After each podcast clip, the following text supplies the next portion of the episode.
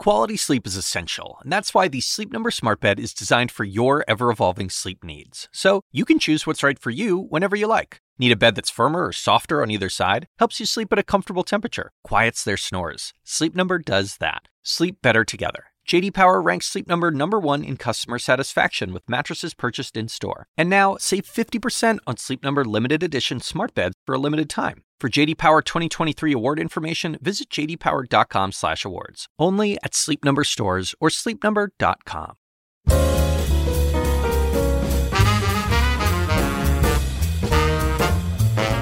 And now, from the University of Chicago Institute of Politics and CNN, The Axe Files, with your host, David Axelrod. There's only one Charles Barkley, one of the great basketball players of all time, one of the most luminescent personalities of our time. I caught up with Charles in New York a few days ago for my CNN TV show, and we talked about his cut on the state of basketball and the state of the world.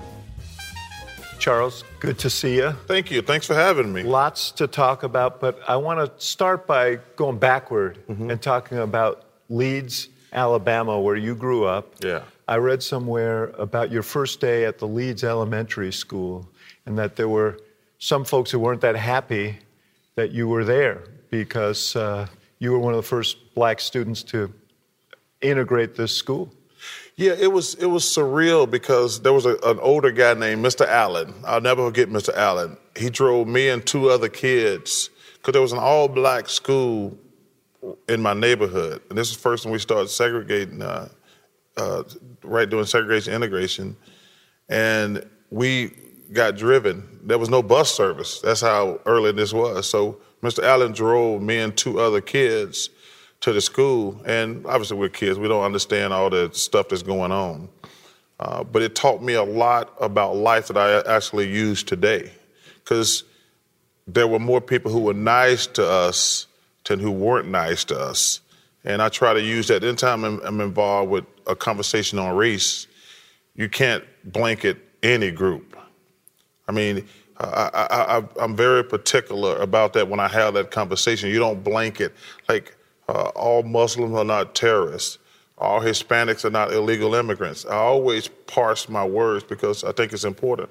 When uh, so I read, I, I, think I saw an interview years ago with your mom who said that uh, in those early days, maybe it was the first day, that your grandmother uh, took you uh, to school and passed some protesters mm-hmm. you, and uh, had a, a, a, pistol in her purse just in case. Well, my grandmother is a regular. She's the greatest person ever in my life, but she's a regular. Johnny May Edwards. John, Johnny May Edwards, and she she was a regular Annie Oakley. uh, she was always packing heat. Um, my grandmother, she was tough. She didn't take any any BS off anybody, but she always had her piece and was not afraid to use it if push came to shove. She also was part of the. She, she, you, you lived uh, right near Birmingham. Yes. She was involved in that civil rights movement in the in the 50s uh, and the 60s. My grandmother always, growing up, talked about civil rights. She talked about Dr. Martin Luther King, Medgar Evers, even Malcolm X, even um, slips my mind right now. Uh, the president of South Africa. Um, oh, Mandela. Nelson Mandela, yeah. excuse me, I apologize, America. But she always talked about, always remember these people. I mean, she always talked about it, even when I was, uh, especially when I was a little kid, but even when I became a teenager and started becoming, she's don't forget, because uh, she's the reason that Muhammad Ali is the greatest sports influence in my life. I mean, she talked about these people all the time, and, and I really appreciate her giving me that foundation. She worked in a meat packing plant. Uh, my mom was a maid, uh, and, and my grandmother worked in a meat packing factory, and they worked so hard because you know uh, I've had two brothers who passed away, uh, so it was four of us total uh, in the beginning. But they worked so hard because obviously you're not making a lot of money as a maid and you're not making a lot of money in the meat factory. But we didn't feel like we were poor. We didn't know it but we were but we never felt like that we always had meals we always had good clothing uh, they, they did an amazing job the uh, And were you, well, you, you said you don't like to characterize, but race was you you were born in the year when the four little girls were In killed, yeah. killed in the church in Birmingham. So there had to be some sense of of, of edge and there was always an edge, but you didn't know what it was until you started getting older. Mm-hmm. Like I say, it- it- you know the really sad thing about all this stuff is they bombed the church the year I was born, and now in 2018 we still having race problems. So I just turned 55, so I can count. For, so for 55 years we've still had this the BS of racism going on. But to get back to your original question. and well, it seems to, it goes right back to the beginning, doesn't it? I mean, that's sort of a story that courses through our history from It slavery does, on. but but but we should we should grow as people. We should grow as a country. Uh, you know, Muhammad Ali. Uh, I was reading up on him when he passed away, and he said, "If you're the same person at 50 you were at 20, you wasted 30 years." And as a country and as a man, and everybody has to challenge themselves. If you're still hung up on race after 55 years, you need to take a good hard look at yourself in the mirror. And yet, you uh, you did an interview in 2005 with my old boss, uh, Barack Obama, just after he Yes. just after he got elected to the Senate, Yeah. and you wrote some very and said some very nice things about him. And you said he he has the qualities of someone who could run for president of the United States, but you didn't believe that he could get elected president Oh, of the I, I, States. I never thought in my life, lifetime we'd have a black president. Never, uh, never thought that. Uh, but what I said was, he has the it factor. When you talk to him, you're like, oh, he is the smartest guy in the room. he has charisma, he has personality, and I, I, I can't remember verbatim. I said he's gonna be something amazing uh, one day. I never thought he was going to be president. Uh, I never thought in my lifetime I'd see a black president. And I remember the night he got elected. I was sitting around with a bunch of uh, my friends, and I got really emotional and tear eyed. And they're like, "Dude, are you all right?" He says, "You guys don't understand. I'm from the South." And the notion that there, in my lifetime, there's a black president, I, I, I'm in shock. I mean, I just couldn't believe it. You know, it was interesting uh, when when he was running for president uh, in the initial polling. Uh, he wasn't doing as well as you would think with African American voters. And when we looked into it, it was because there was this profound feeling Belief. that he couldn't Yeah. do it. And then he won the Iowa caucuses in the state that was 98% white. And his numbers among African Americans, because it, it became a reality like, hey, he could actually do this thing. Let me ask you do you think uh, that uh, Trump is kind of a reaction to No Obama? question, uh, no question. The people, it's kind of like an overreaction. You know, there's always, when something bad happens in people's eyes, there's a reaction. The situation with President Trump is a total overreaction. And I, I just feel bad because you see uh, anti Semitism, racism, people feel emboldened to, to do things and say things now. Do you think he encourages that? Yes, of course he does encourage it.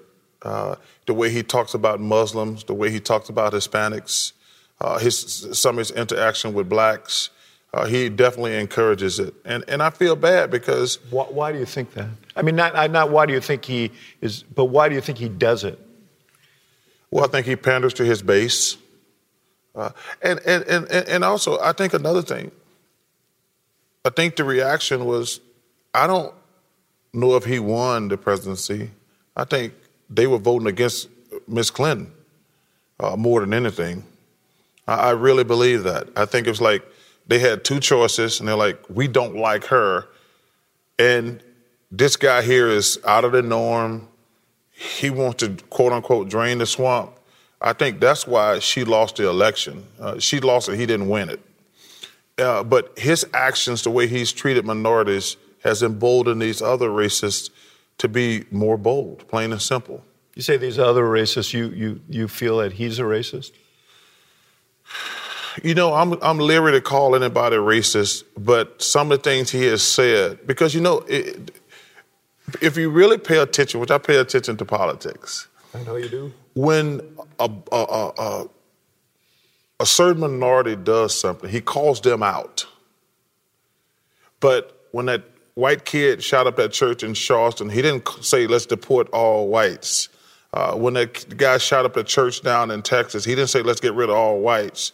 Uh, the, the, kid, and I, and I hate to be morbid talking about these things, but he only signifies, he only talks about his immigration plan when it concerns minorities. But when some, some whites undone some crazy things, he never says, hey, let's deport all these white people. Even you go back to Charlottesville, he didn't condemn them white supremacists. Uh, I mean, it, what impact do you think that has on the country? Well, it makes minorities feel like they aren't welcome. I actually, I live in Arizona. I think the Hispanics are amazing people. I think they do a lot of work the blacks and whites don't want to do. I think they work their behind off. Uh, do they have some bad Hispanics? Of course they do. Do we have some bad Muslim? Of course we do.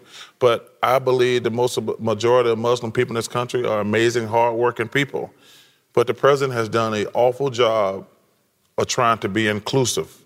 Uh, when you talk about building a wall, when you talk about deporting, like right now, we're spending all our time talking about uh, Stormy Daniels, Russia. Uh, we got all these kids with DACA who we need, who are amazing people who we need to stay here. We never talk about them. I mean, I, am so disgusted with the whole thing, to be honest with you, because like uh, we got the worst public school system in the world. Uh, you know, people talk about economic opportunity. There's only economic opportunity if you're rich. That's like the tax bill they plan. I was joking on a TV show. Uh, they told me he talks always talk about rich people going it's trickle down economics. Uh, rich people ain't gonna trickle money down to the poor. Uh, I don't I don't ever believe that. But we spend all our time talking about stuff that's irrelevant. I don't care what the president did in his life back then. I want to know how we're gonna fix DACA, uh, how we're gonna fix the public school system, and things like that. You, you, I remember I was with you at the dedication of the Bill Russell yes. statue. Yeah. And I know he's sort of a mentor of yours. Bill Russell, uh, you know, it's Muhammad Ali, Moses Malone, and Bill Russell. Those are the three most important basketball uh, uh, athletic figures in my life. Bill Russell called me one time, and you know Bill. Uh, I, I, don't even call him Bill. I call him Mr. Russell. Everybody does. He says to me, he called me one day. He says, and I saw his number come up. He says, Charles Barkley. I said, Yes, sir, Mr. Russell. He said, Hey, you grew up in Alabama, right? I said, Yes, sir. He says, uh, Did you go to public school? I said, Yes, sir. He says, uh, Did the cops ever come in your neighborhood? I said, Yes, sir. He said, Okay. He said, Did any houses ever catch on fire and the, and the, and the firemen come? He says, I said, Yes, sir. He says, Well, I don't want to see your black ass on TV complaining about your taxes anymore. and I says, What do you mean? He says, So now you got money, you don't want to help other people out, but when you were poor, other people took care of you. And I says, you know what, Mr. Russell? You will never hear me complain about my taxes again. And it was a very interesting lesson for me because I do think rich people should pay more taxes. I'm blessed to be one of them, and we should pay more in taxes. But I learned my lesson. I never complain about taxes. The thing that was interesting about that was, you know, he was resistant to having a statue in Boston, in part because he dealt with racism. Yeah there when he was mm-hmm. the greatest, maybe the great, certainly the greatest star of his time, maybe of all time. Uh, but uh, when he finally agreed to have a statue built, he asked that it be put outside the public library, not yeah. the arena. Yeah. And when you spoke there, you talked about education, not about basketball. And you said you never talked to him about basketball. Is education the civil rights issue of our time? Education, the, the problem is with black kids uh, they have brainwashed our kids to think they can only be great in uh, athletics and entertainment. And 99.9% of people have to go out and get a real job. I never talk to these kids about athletics. But like I say, they're not going to be Charles Barkley, Michael Jordan, LeBron James, Bill Russell. I said, first of all, if you are, bless you. But the truth of the matter is, most people in the world have to go out and get an education. And that goes on something else I talk about a lot. You know, the college system is not 100% great. But you know what? it's great to get a free education. Is everything perfect? You know, I hear these guys get on TV and talk about, well, we got to pay these players. I said, okay, how are you going to do it? Are you paying the basketball team? Are you paying the football team? Are you playing the swimming team? Are you playing the diving team? Are you playing the girls' teams? It's not that simple. But I never want young black kids uh, just tell not to tell. I don't want to hear anybody ever tell young black kids getting a free education is not a great thing. Uh, I want I, I when uh, just to go back to Obama for a second. When he was a state senator, he would go to schools in his inner city district, and he would say, you know, I go to the first grade and these kids were had a light in their eye, and they mm-hmm. say, "I want to be a doctor. I want to be a lawyer." He says, "Then I, I get to the middle school, it was all gone. Mm-hmm. It was all gone." I know you've invested a lot of time and effort and and and your money yes. in in this. Uh, what do we uh, what do we what do we do to well, it's to complex. save these kids? It's complex because it's not simple. Because number one, there's some personal responsibility uh, the breakup of the uh, the black family is a big deal. We got to fi- find a way that we should be able to fire teachers if they're not doing their job.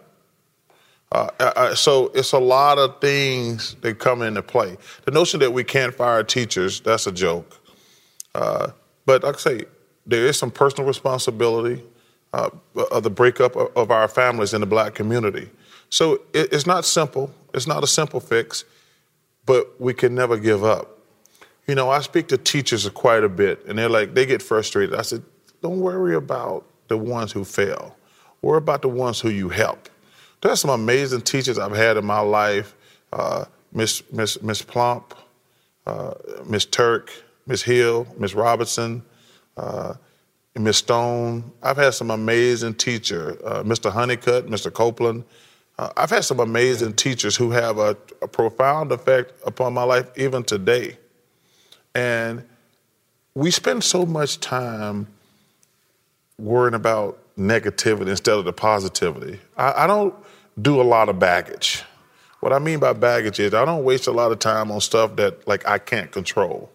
Uh, I don't. I, am gonna look at the positive side. Uh, I want to just go back to Trump for a second because mm-hmm. uh, you're a student of people. Uh, one of the reasons that you are so uh, popular, mm-hmm. beloved, is you say whatever the hell you want. Yes, sir. You don't you don't edit yourself. I do and not. people say, that guy's authentic. Yeah. I, I may not agree with him, but I, I believe him. That's important to me. It's but, very important to me because, you know, you know, David, people, these people watching, they're never gonna see these guys I talk about in person more than likely. So I want them, I want to give them an honest account, whether I like the guy or not. My job on television is to be honest because there's somebody in Montana, South Dakota, uh, LA, Maine, Rhode Island. They're supposed to believe what I say. And I take great pride in that.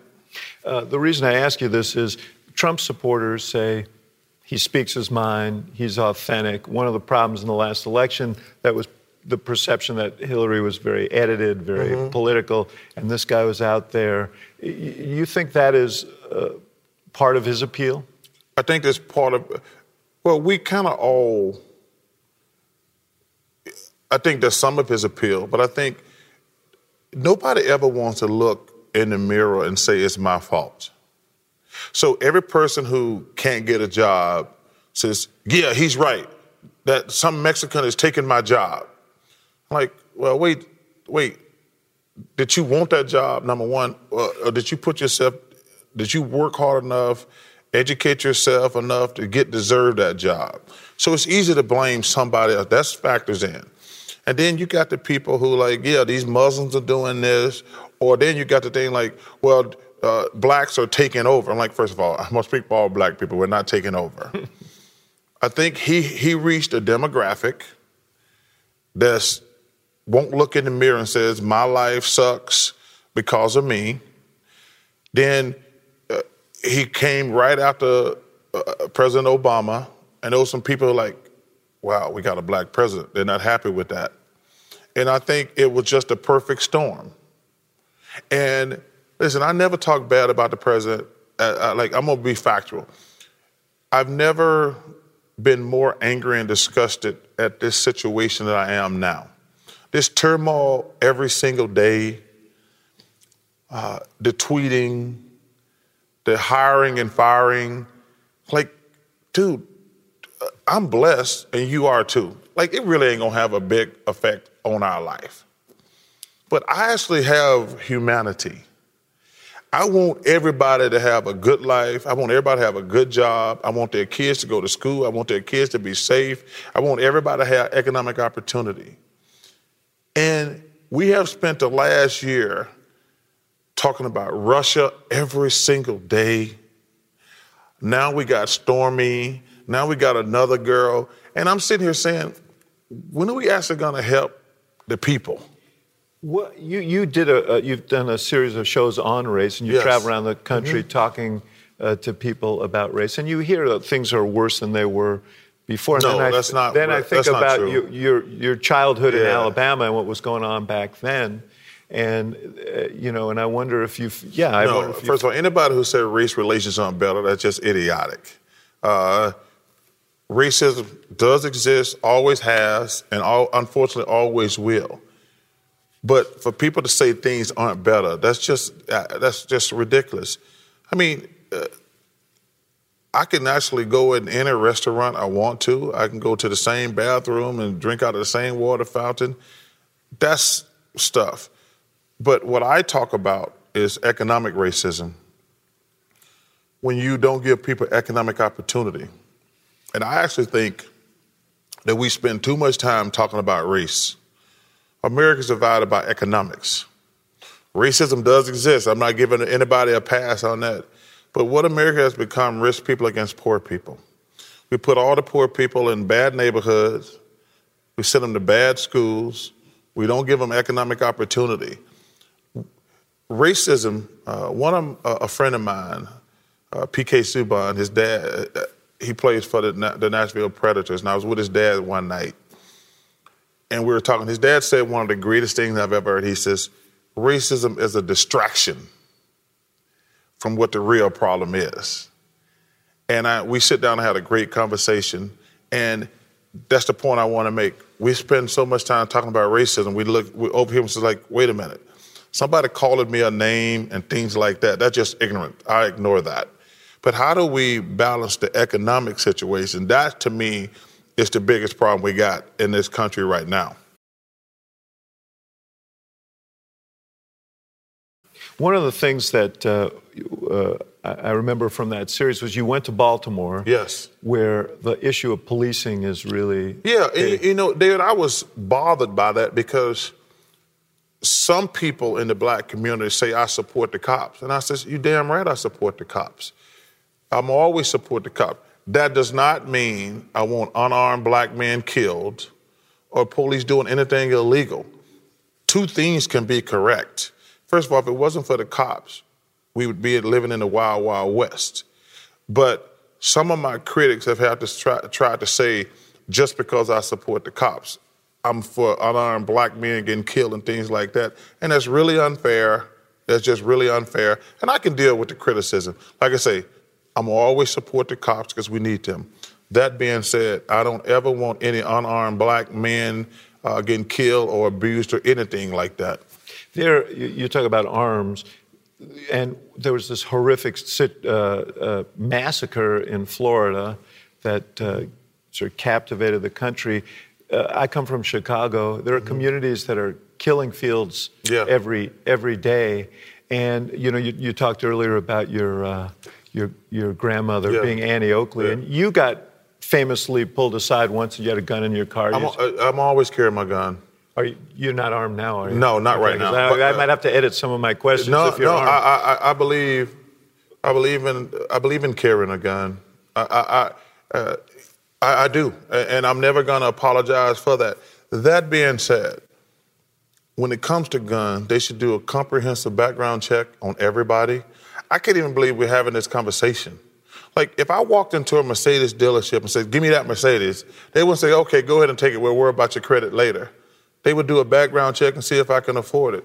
We should be able to buy guns, but we can click a button and find out every single thing you've done in your life But they don't even do that, and that's ridiculous. They should be able to find out everything you ever did in any state, any country, and that's the least we could do.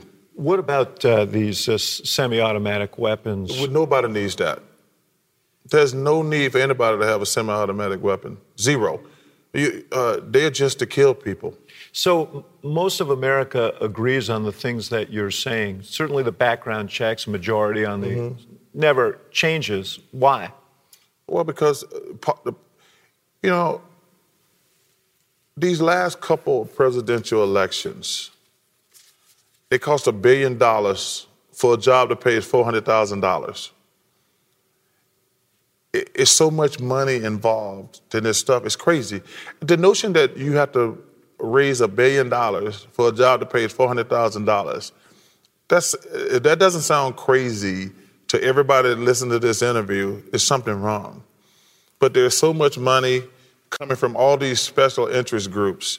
Uh, politics are so corrupt now. I don't even know if you can put the toothpaste back in the tube. So on the gun issue, you think on the it's gun the, issue, it's the, the, everybody's NRA getting money? the NRA, uh, but there's other uh, issues. Uh, but the NRA is so powerful. Uh, but I don't even understand. Like, even what do you if, think about these kids that uh, down in Florida? You think they're having an impact? These high school kids at Parkland. I think. Uh, let me give you an example. How how foolish, silly, silly all this stuff is.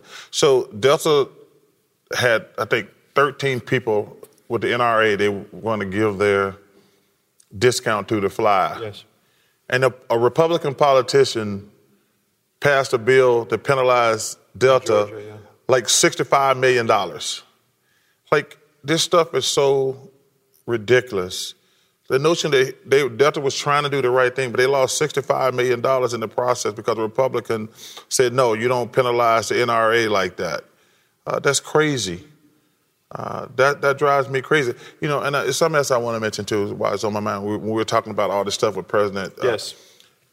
We, you know, we talk. I, I want to make sure we don't forget about DACA, uh, our public schools. I don't want to forget about those poor people in Puerto Rico either. Mm-hmm. You know, I, I was watching the news last night, and they're still six months out. They don't have power. We don't even mention them anymore.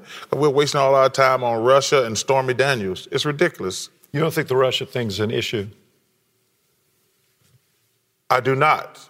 I think it's probably true that they got, but I'm pretty sure in area election, state, local, national, somebody can get some dirt on somebody if they wanted to. Like if you put out fillers, uh, you can get dirt. Like, I'm, uh, am I sure? No, I'm not sure, but it's probably true. Uh-huh. But what good Isn't is it? concern though? Uh, what what good? What, what's the what's the end game? Is my question. Uh, is he going to get? Uh, is he going to lose his job? Is he going to be impeached? Like what's see? Uh, my thing is, what's the end game? First of all, I don't. I want to make it clear. I don't want Russia interfering in our election, and I'm pretty sure they did. But my question is, what is the end game?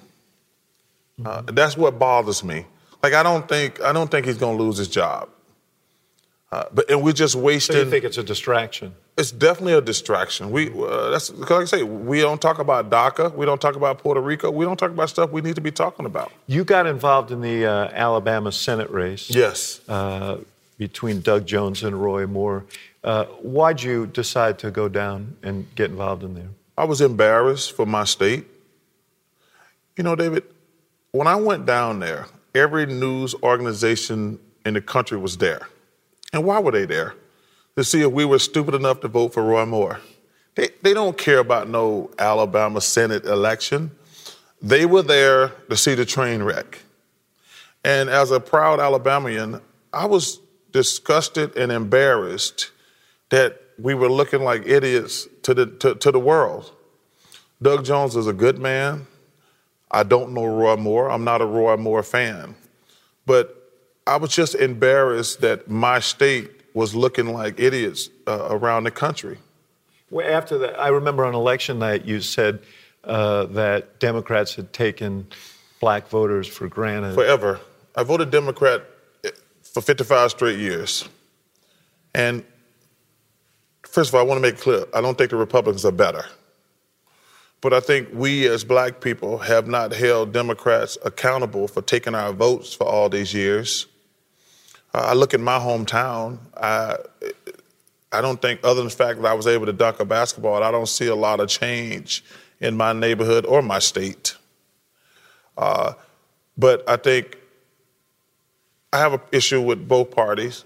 But I think, speaking as a Democrat, we we have not held the Democrats accountable.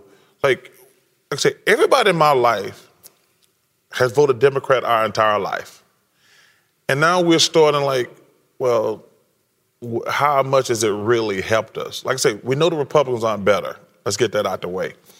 But if, if you're to have us vote for you, you, we got to start holding them accountable. Our neighborhoods are not better. Our schools are not better. Uh, crime is not better. Uh, so we got to start holding these, poli- holding these politicians accountable. You, uh, uh while that race was going on in Alabama, uh, Trump uh, launched this attack on Colin Kaepernick. Yeah. You mentioned earlier about him creating these distractions. yeah. Okay, so oh, oh, oh, let me get back to the Alabama thing a couple things bothered me about the Alabama thing. Also, I didn't want to. When he brought in Steve Bannon, to me that was the last straw. Why is that? Uh, because he's a, a, white separatist. We can't have a politician running for office that we know is a white separatist. We can't have that. I mean, you bring he brings in Steve Bannon, and I'm like, wait, you can't bring in a white separatist and run for a, a, a state office. You're supposed to represent everybody. I think what Colin Kaepernick did was amazing. Uh, now he's to pay. He's blackballed. He's probably never to play in the NFL again. Uh, the president hijacked the entire conversation because uh, talking about the flag. I don't think Colin had any disrespect for the flag. Uh, it's a really awful situation. You know, he was raising the issue you were speaking about before, which is uh, about police, police abuse of power. Uh, yes, and the president hijacked the entire scenario. And you know, you talk about Alabama again. That's when he made the famous speech about when he when he went down and campaigned for Roy Moore in that area. He said, like, wouldn't it be great if one of those guys kneel and one of the owners just came down and told him to get the hell off my team? son of a bitch off. Yeah, yeah. Uh, he see he, he did that in Alabama because he knew that was his his his red meat. You know, he he he he placed his audience very well. I mean, he plays his audience very well. You, uh, you've, you've talked before about athletes not being role models. You know, we always want to, yeah. to put athletes on a mm-hmm. pedestal and invest in them all the qualities that yeah. we hope they have. Should athletes be uh, political models? I mean, well, I think it's up to each individual. Well, see, people. First of all, that, that, that, role model commercial is probably the best thing I've ever did in my life because it's it's sparked a nationwide debate. And what I was trying to do was get a conversation going because David, I noticed. I think I made that commercial in '88, maybe. Uh, but I noticed something every black kid was thinking they're going to play pro sports. And it was driving me crazy because, you know, we still have segregated schools in this country. So I'm visiting all these schools and I noticed this terrible trend. So I'm going to this white school and I says, hey, well, what do you guys want to do? I said, well, how many of you guys want to play pro sport? There was only like five to seven percent raised their hands. Like, what do you want to do? I want to be a doctor. I want to be a lawyer. I want to be an engineer. I'm like, so then I go to a, a black school I said, well, how many of y'all want to play sports? They're like, me, me, me, me, me. Like 95% of them. And I was like, okay, this is a, a thing. So, okay. So then I, the group I got with me, it's like, dude, it's the same at every school. And that's when I went to Nike. I said, hey, this is going to be controversial, but I want to do it. And I said, I can take the heat, but it will start a dialogue and even to this day, I have people come up to me and say, hey, great commercial. Even today. Yeah, yeah. Because I just want to start a dialogue because I don't want our black kids thinking they can only play sports and be entertainers. We, could, we got a lot of black doctors, lawyers, engineers, teachers, firemen, policemen, but they're not on television. They only see uh, uh, Ezekiel Elliott, uh, guy, uh, Odell Beckham, uh, LeBron, Uh, it, I mean, they don't see doctors and law. They only see the guys who make a, a, crap load of money. God bless all these guys, I might add. But they don't see black doctors and lawyers and engineers on television enough. Uh, speaking of LeBron, you know, Laura Ingraham uh, on over on Yeah. Fox uh, was upset when he uh, spoke out against the president, and she Yeah. said, "Shut up And just dribble." and just dribble." And this goes to sort of Well, LeBron's a. I think LeBron James' story, and I've said this before, not just. I think it's the greatest sports story ever. What I mean by that, for an 18-year-old kid who's the only one I've ever seen was good enough out of high school. Not even Kobe, Kevin Garnett, Tracy McGrady. None of those guys were ready when they got to the NBA.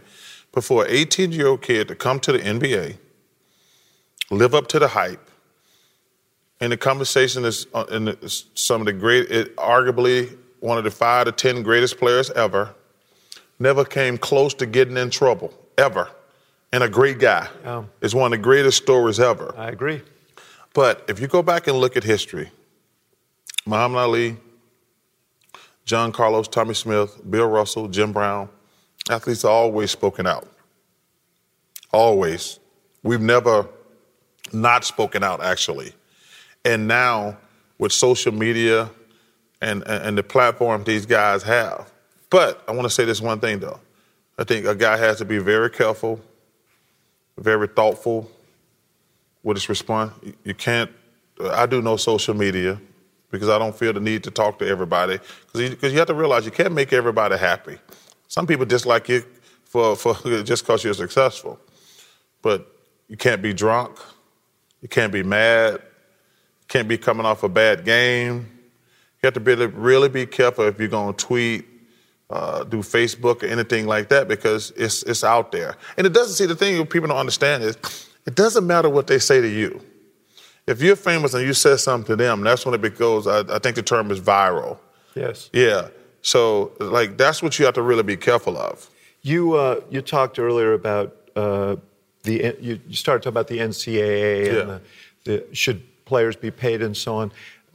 There there is this sense that at a lot of schools these kids are tremendous assets to the school. They make a lot of money, but in, uh, the question is how much do the schools invest in them as students and not as athletes? You saw the thing at North Carolina a few years ago where they were Mm-hmm. Yeah. creating phony courses and so Yeah. on. So it is a great opportunity for these young kids to get scholarships. Yeah. But if, if, the, if the schools treat them as professional athletes rather than as students, and most of them aren't going to be in the NBA, Mm-hmm. as you say, uh, isn't the NCAA letting them down?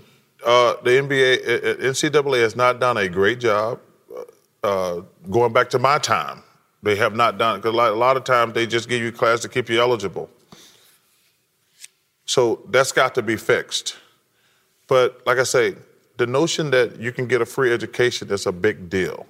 Uh, no, you know, everybody say, well, we should pay these kids, but they don't give you a solid plan because you can't just pay the basketball and the football team. You got to you got to worry about Title IX.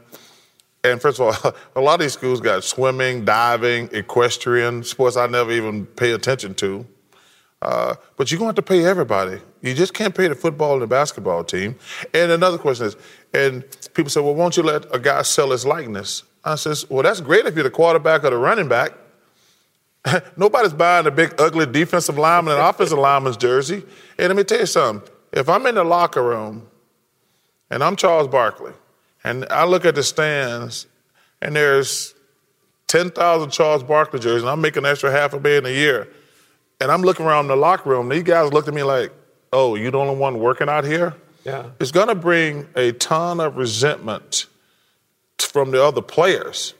Like if I'm the offensive lineman and I'm opening holes for the running back and blocking for the quarterback, and they're making an extra meal a year with their jerseys, and I'm not getting a dime, I'm not going to be happy with that. Yeah.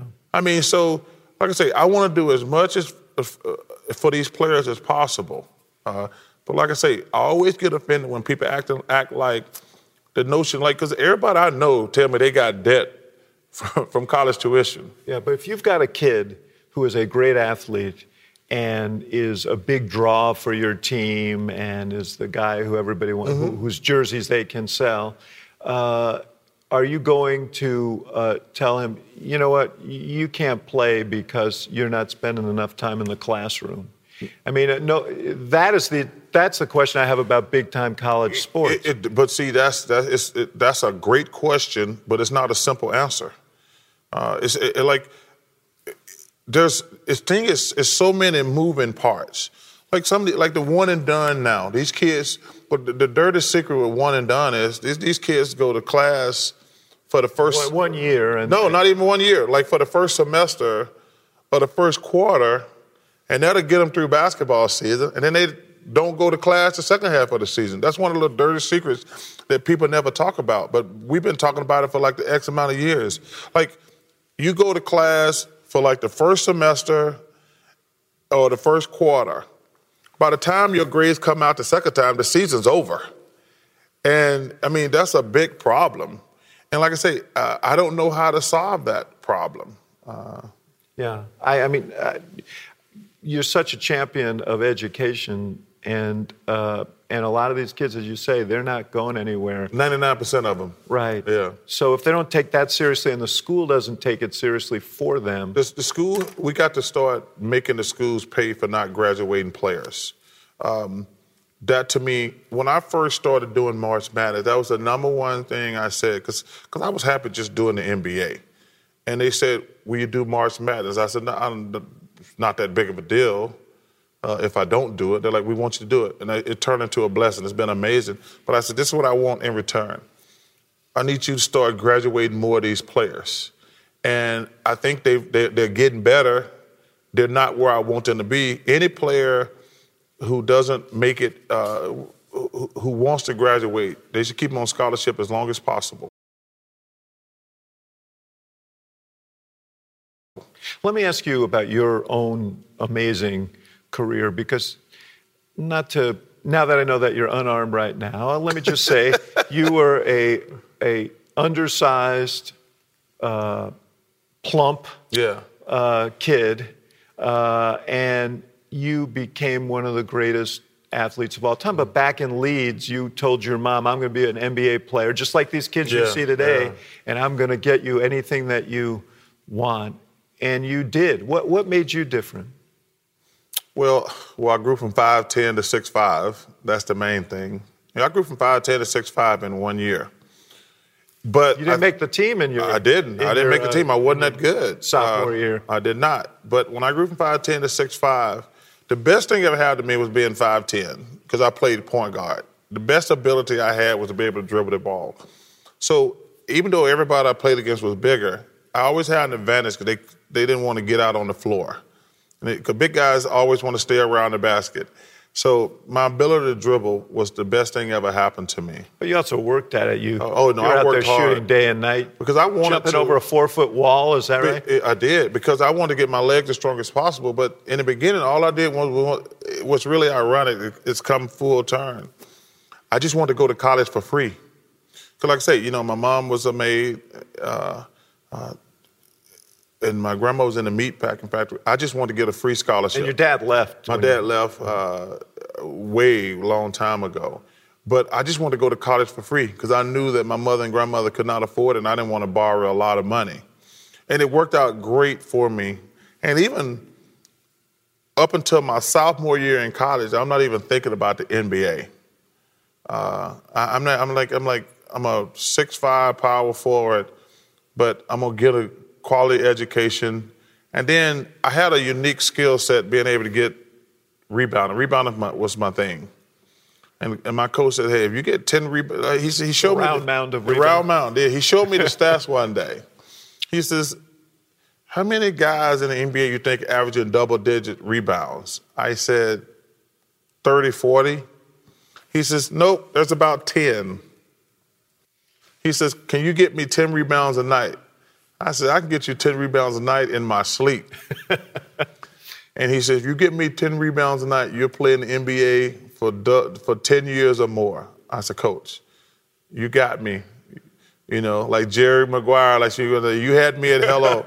when he said, he said, hey, if you get double digit rebounds a night, you'll be in the NBA for a dozen years. And the rest was history. Yeah. So how does a six five guy get double digit You, rebounds. hey, you got to go get it. I was saying, I used to say You to my, play with a kind of it was a, a fury. I had to, because everybody I played, I think uh, somebody showed me a stat. First of all, uh, I'm the only player in the history of basketball who never played against somebody who was shorter than them, taller. Than, I mean, I always was short. I never played against anybody my entire life because I played center in high school. But I, my entire college and pro career, I never played against anybody who was shorter than me. I was always the shortest guy uh, out there in the, in the in the post, and I had to play with. It, but it got me in trouble though. Uh, it got me in trouble because, you know, I was mad at the world for a long time. I was mad at my dad. Uh, another uh, secret. So my junior year, we lost. I got hurt. We lost for the state championship my junior year. My senior year, we were like undefeated.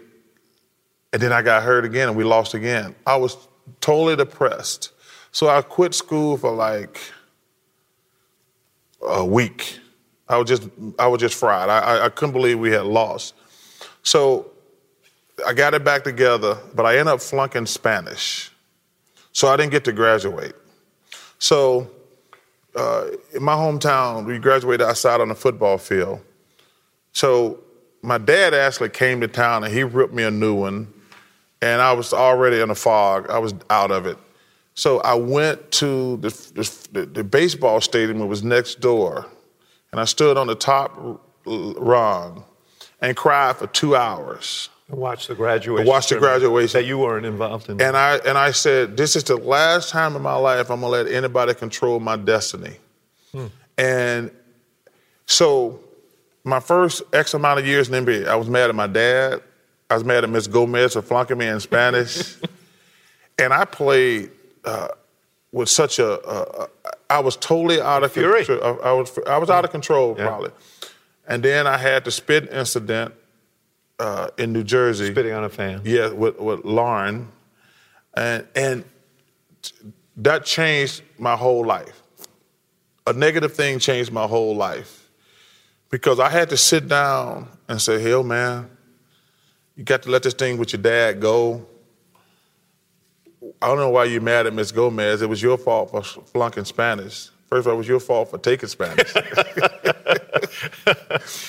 and I said, you need to take a step back and just want to be great at basketball for yourself. And I thought about it. I mean, it took me, and I was like, man. Uh, I mean, it was a very, it was, it was, it was my moment of truth. It was my moment of truth. And they said, you can play basketball to try to stick it to everybody else. You know, all those kids who laughed at you in high school when you didn't graduate and they graduated, you need to let that go. And I sit down and, and I cried. I says, I, just, it was, it was emotional. I said, okay, from this, for, this day forward, I'm just gonna wanna be a great player for myself. And that was a turning point in my life that night in New Jersey, because at that point I was just trying to, I was just trying to, I said, I want to be great to stick it to these people, these people, these people. And I had to take a look in the mirror, and that was the turning point. Let me ask you about being great. Um, what is it? Everybody who in professional sports in the NBA, there there are a bunch of elite athletes, but then there are the sort of the Charles Barkleys, the Michael Jordans, who I watched Yeah. for 13 years. What is it that separates those people who are physically gifted? Uh, it seems like there's a mental component uh, to it. Like I never thought when Michael was on the court that the Bulls would ever lose. Yeah. You always thought he'd figure out a way. He'd will the Yeah. thing. Well, there's a, a tremendous amount of pressure, is what it is. Because it, it's a double edged sword. Like, I'm not on Michael Jordan's level. I'm a step below. I'm man enough to admit that. Is anybody on his level? No. Uh, Kobe's a step below. LeBron. LeBron's a step below, but Michael's here. Yes. But you get all the credit and you get all the blame.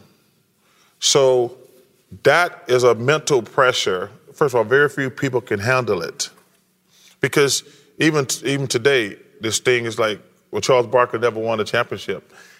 I, I got to live with that, but I don't go crazy. I wasn't playing by myself.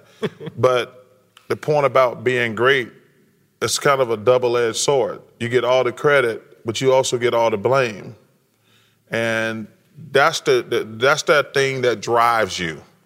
I mean, that that's the thing that drove Michael, drive, drives everybody because nobody knows. Uh, like right now, let's let's take another a great player.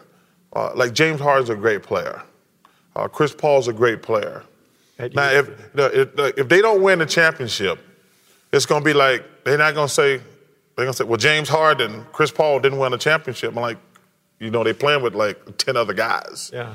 But there's uh, that. But you that, can't think about that when you're like Jordan used to say that for him, when the game was on the line, it would slow down. That he. Oh, no, the games everything. always slow down when you're a great player. Uh, it's it's it, you, you, it's weird. It's weird. One of my coaches asked me something one time. One of my favorite coaches, a guy named Jimmy Lanham. Yeah. He pulls me aside one day. He said, "Can I ask you a basketball question?" I said, "Sure." Coach, you not ask me anything. He says, "It's a game in slow motion to you." And I said, "Let me think about that." And I said, "Coach, it is." Like when I when I was at the peak of my superpowers, it's like I can see everybody moving slow and I'm moving faster. But like it's just happening in the game, so you're not thinking about it. Right. But when you go back in, in your little moments, you're like, man, I'm so much better than everybody else out here. Like, cause there's only five guys on your level when you're great. Like uh, Magic, Bird, guys who were playing in my day. Magic, Bird, Michael. Um, Karl Malone was great. Patrick Ewing was great. But like, unless I'm playing against one of those guys, there's nobody else can touch me. Yeah. So uh, my my supposition is that the ability to take pressure and deal with it, because there are a lot of guys that say, I don't want the ball Yeah. When the game's on the line. I don't want to take the last shot. And the guys who are great are Yeah. the guys who say, you know, uh, I'll take care of this. Basketball players, we're like full time relief pitchers. Because I know every night, like a great closer, like he might blow the game, but he got to come back the next night. In basketball, we play 82 games. And I know in 82 games, it was a close game. Coach said, Charles, what do you want the ball at? And you have to have a very tough mind because you have to be like, "Dang, I missed that shot last night. And I let, and, and you feel that pressure internally, but also you feel like you let the rest of the guys down. But you got to have that mentality. We got a game tomorrow, and you that's uh, the, the mental part uh, is the thing you have to master more than anything. Uh, Jordan is a famously hyper competitive guy. Yes. I heard that he was unhappy with you when you criticized his management of the Charlotte franchise. Yeah. You know, that's one of the great sorrows of my life that we're not friends. Because So that ended your friendship. Yes. And I loved a guy like a brother. He was like a brother to me. Uh, and that, that, that hurt a lot, number one. But you know, I think it's important in my job to be fair and honest. Because if you have a double standard, because I have to, I, I say stuff about other people too Yeah. you can't say things about other general managers, coaches, and don't say it about and don't say it about your friends. Because the one thing about basketball, it's such a close knit community. And I've had players call me, I've had coaches call me, I've had general managers call me and say, "Why did you?" And I, and I said, "Listen, can I explain to you why I said it?" And when if they talk to me about it, I said, "Listen, I didn't say you were awful at your job. I said in this situation, you, what you did was not right or wrong or blah blah blah, and it, it- works out most of the time. But that's one of the great sorrows of my life, uh, losing a friend like that. You mentioned him and the other great players you played with at the time. You guys were all on this dream team Yeah. in 1992 at the Olympics. Is there, if you put a great group of athletes, of basketball players together today, the greatest players in the NBA. Could they have beaten that team? Not even close. Uh, because we didn't have any weaknesses. Like every guy on that team is in the Hall of Fame except Christian Laettner. We were too deep at every position. We were big, we were athletic, we had it all. I mean, uh, you know, our two centers were David Robinson and Patrick Ewing. Yeah. Great defenders, can run. I mean, we had Clyde, uh, Michael and Magic Johnson. I mean, we had no weaknesses. And I tell people that was one of the coolest experiences of my life. And I'll tell you this if you get a chance to go to the Olympics, go to the Olympics. The two greatest sporting events in the world the Olympics and Saturday at the Final Four. There's nothing like it. Uh, I, I, had never been to a Final Four until we started broadcasting that Final Four. And that Saturday at the Final Four is the coolest thing you're ever going to see. But the Olympics uh, are better. The Olympics are the, and the television can only show you what number one what they want to show you. Yes. But when you at the Olympics and see how much pride these guys have in their country, uh, it's amazing. Uh, it's amazing. Mark Cuban, the owner of the, the Dallas uh, yes. Mavericks, he's talked about running for president. W- what do you think about that and the whole celebrity candidate thing? Well, I think, uh, first of all, I think Mark, first of all, I'm biased. He's a great friend. I think he'd be, uh, I think his heart's in the right place. I think he'd do a good job as president. Uh, I do. Because I know his heart's in the right place. But like I say, I'm biased because he's a good friend. You know, once the toothpaste is out the tube, we can uh, we can have, we're going to have more celebrity presidents uh, going forward. Is that good? It depends on the celebrity. you know, I think when you look at President Trump, I was trying to explain his personality to my friends. They're like, I'm eager to hear this. Yeah. Okay, this is this is just my personal opinion. I'm an amateur psychiatrist right now. So he goes to school, he's successful, gets out of school, his family helps him start a business. He's 21, 22, somewhere in there. So he's got millions of dollars right out of the gate, turns that into quote unquote billions. He's 20 some years old. So he's the boss at 20. At 20, we're rounded down. He turns millions into billions. Now he's 70. He's never worked for another person a day in his life. He's always been the boss. Guarantee you, anybody who ever said something he didn't like, they were really fired. So you can see how he's developed this mentality I'm always right. I don't have to listen to other people. I mean, think about it. He, for, for 50 years, he's always been the king. He's never worked for another person in his life. Yeah. How many people actually can say that? Yeah. And now you're the president of the free world. And you can see why it's an egomaniac run amok. Yeah. You, what about you? You know, you, you said a few years ago, uh, uh, I really believe I was put on earth to do more than play basketball and stockpile money. I really want to help people improve their lives, and what's left uh, is for me to decide how best to do that. You and I have talked before mm-hmm. about politics yes. and the potential of you, have talked about running for governor of Alabama at at one mm-hmm. time. Is that something that you still consider? Not really, because I'm disgusted in the political process.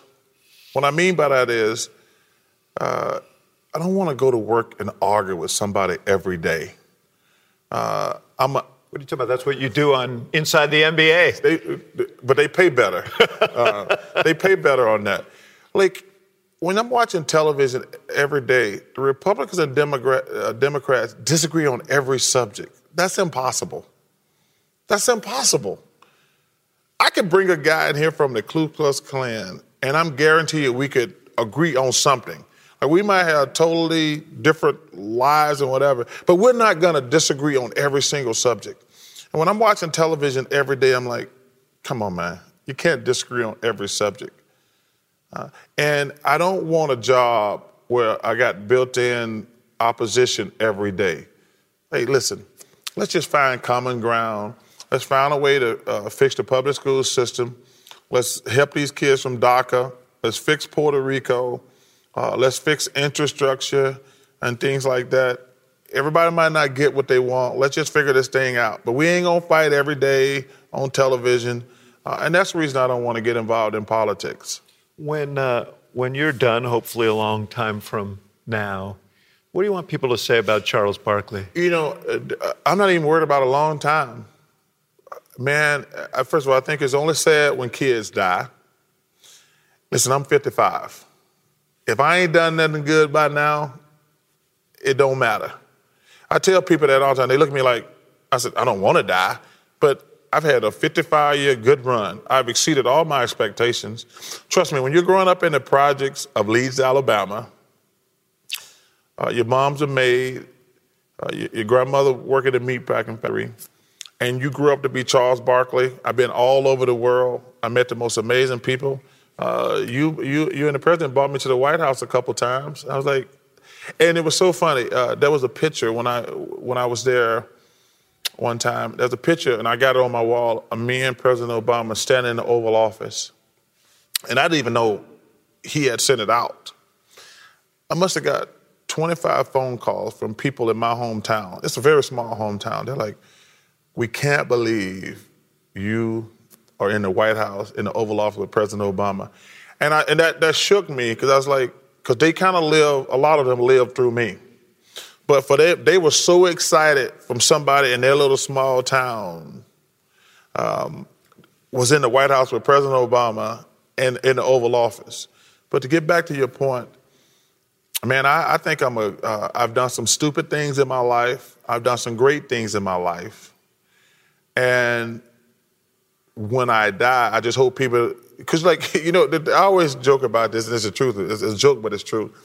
Like everybody has to lie at funerals and say what a great guy. And like, and let's be honest, there's some people who die. You're like, I'm glad that I'm glad they're gone. I'm glad they're gone. I just hope when I kill over, people says he he had a good run. Gonna miss him, and that's it. That's guaranteed, my friend. Thank you. Thank you. For Thank you for here. having me. Thank you for listening to The Axe Files, part of the CNN Podcast Network. For more episodes of The Axe Files, visit cnn.com slash podcast and subscribe on iTunes, Stitcher, or your favorite app. And for more programming from the University of Chicago Institute of Politics, visit politics.uchicago.edu.